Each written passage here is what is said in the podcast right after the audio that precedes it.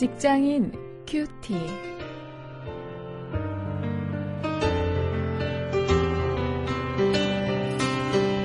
안녕하십니까. 4월 26일 오늘도 함께 말씀 나눌 저는 직장사역연구소의 원용일입니다. 오늘은 베드로전서 3장 8절부터 22절까지의 말씀을 가지고 음, 일터에서 선을 행하다 고난 받더라도 이런 제목으로 직장 생활을 주제로 해서 말씀을 묵상하시겠습니다.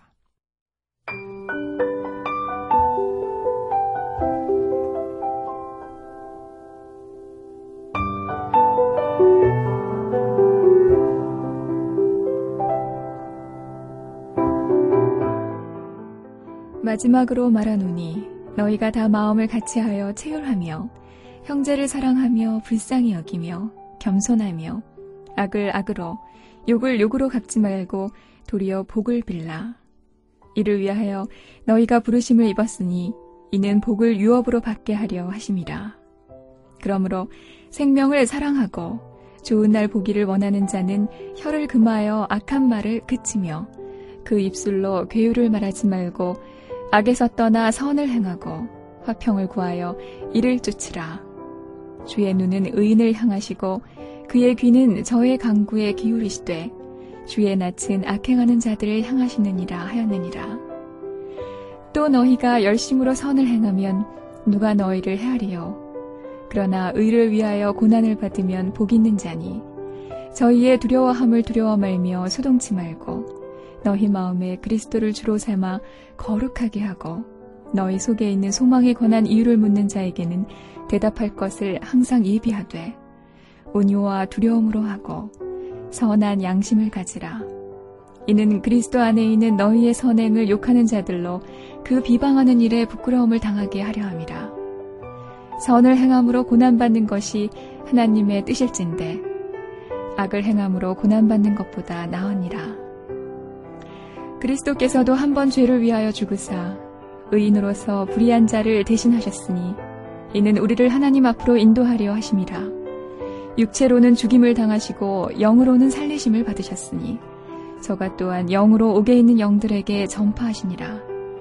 그들은 전에 노아의 날 방주 예비할 동안 하나님이 오래 참고 기다리실 때에 순종치 아니하던 자들이라. 방주에서 물로 말미암아 구원을 얻은 자가 몇 명뿐이니 겨우 여덟 명이라. 물은 예수 그리스도의 부활하심으로 말미암아 이제 너희를 구원하는 표니 곧 세례라. 육체의 더러운 것을 제하여 버림이 아니요 오직 선한 양심이 하나님을 향하여 찾아가는 것이라.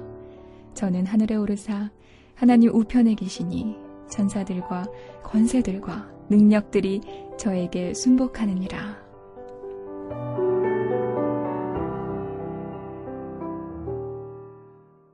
본문에서 베드로는 이 부르심에 합당하게 행동하라 이렇게 권면하고 있습니다. 8절부터 12절을 보면 이제 바퀴를 눈앞에 두고 있는 베드로가 세상 속에서 의연하게 살아가는 그 방법에 대해서 어, 베드로의 그 공동체에 권면하고 있습니다.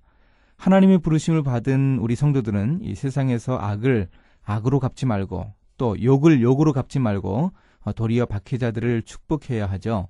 아, 바로 그것이 어렵지만 우리가 감당해야 할 사명인데 그래야 우리가 복을 유업으로 받을 것이라고 어, 베드로가 강조합니다. 아브라함에게 주신 하나님의 언약에 이미 드러난 대로 우리 성도들은 복의 근원이죠. 세상에서 우리를 박해하는 자들보다 한 발 앞서 나갈 수 있어야 합니다.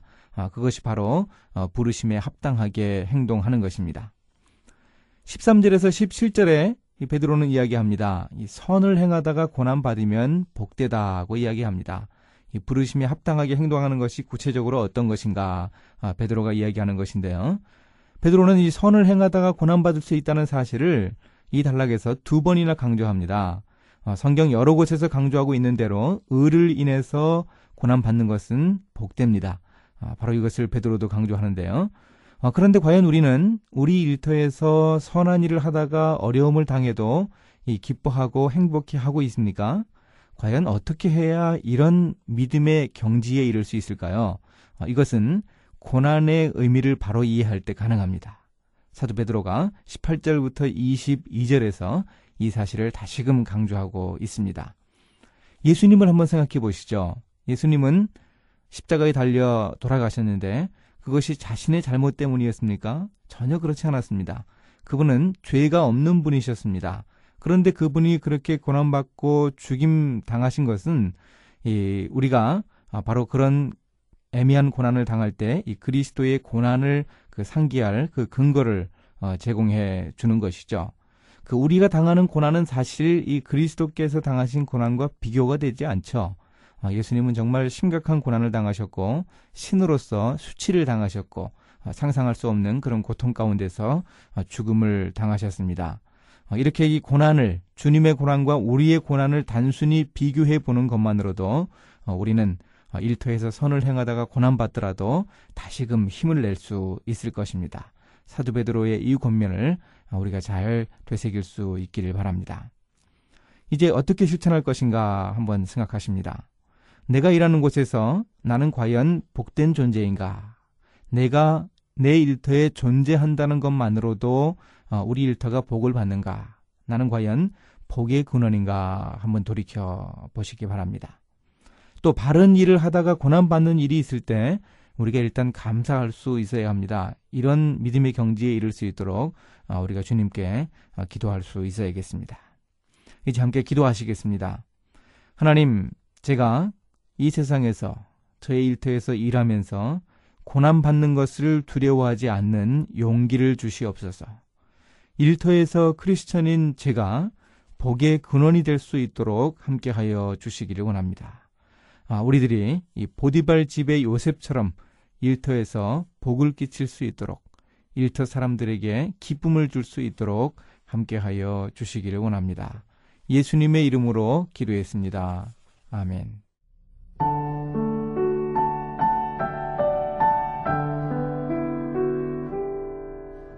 제가 군대 생활을 할 때 일입니다. 두 번째 유격 훈련을 받을 때였어요. 마침 그 무렵에 입대 직전에 알았던 곳에 다시 통증이 와서 엑스레이 사진을 찍어보는 등 몸이 좋지 않았죠. 지휘관도 걱정을 하면서 열외를 허용했습니다. 그런데 오기가 생겼어요. 대부분의 사병들이 받기 싫어하는 훈련을 핑계대고 빠지면 안 되겠다 싶어서 당시 저는 군종병이었거든요. 훈련에 참가했습니다. 오기로 뛰었고 기도하면서 굴렀습니다. 마지막 이틀은 정말 주님의 십자가 고난을 생각하면서 이를 악물고 뛰었죠. 한 번도 쓰러지지 않고 귀대 행군까지 마치고 나서 정말 하나님께 감사했습니다. 함께 훈련받은 내무반 동료들이 저를 대하는 눈빛도 달라진 것을 느낄 수 있었습니다.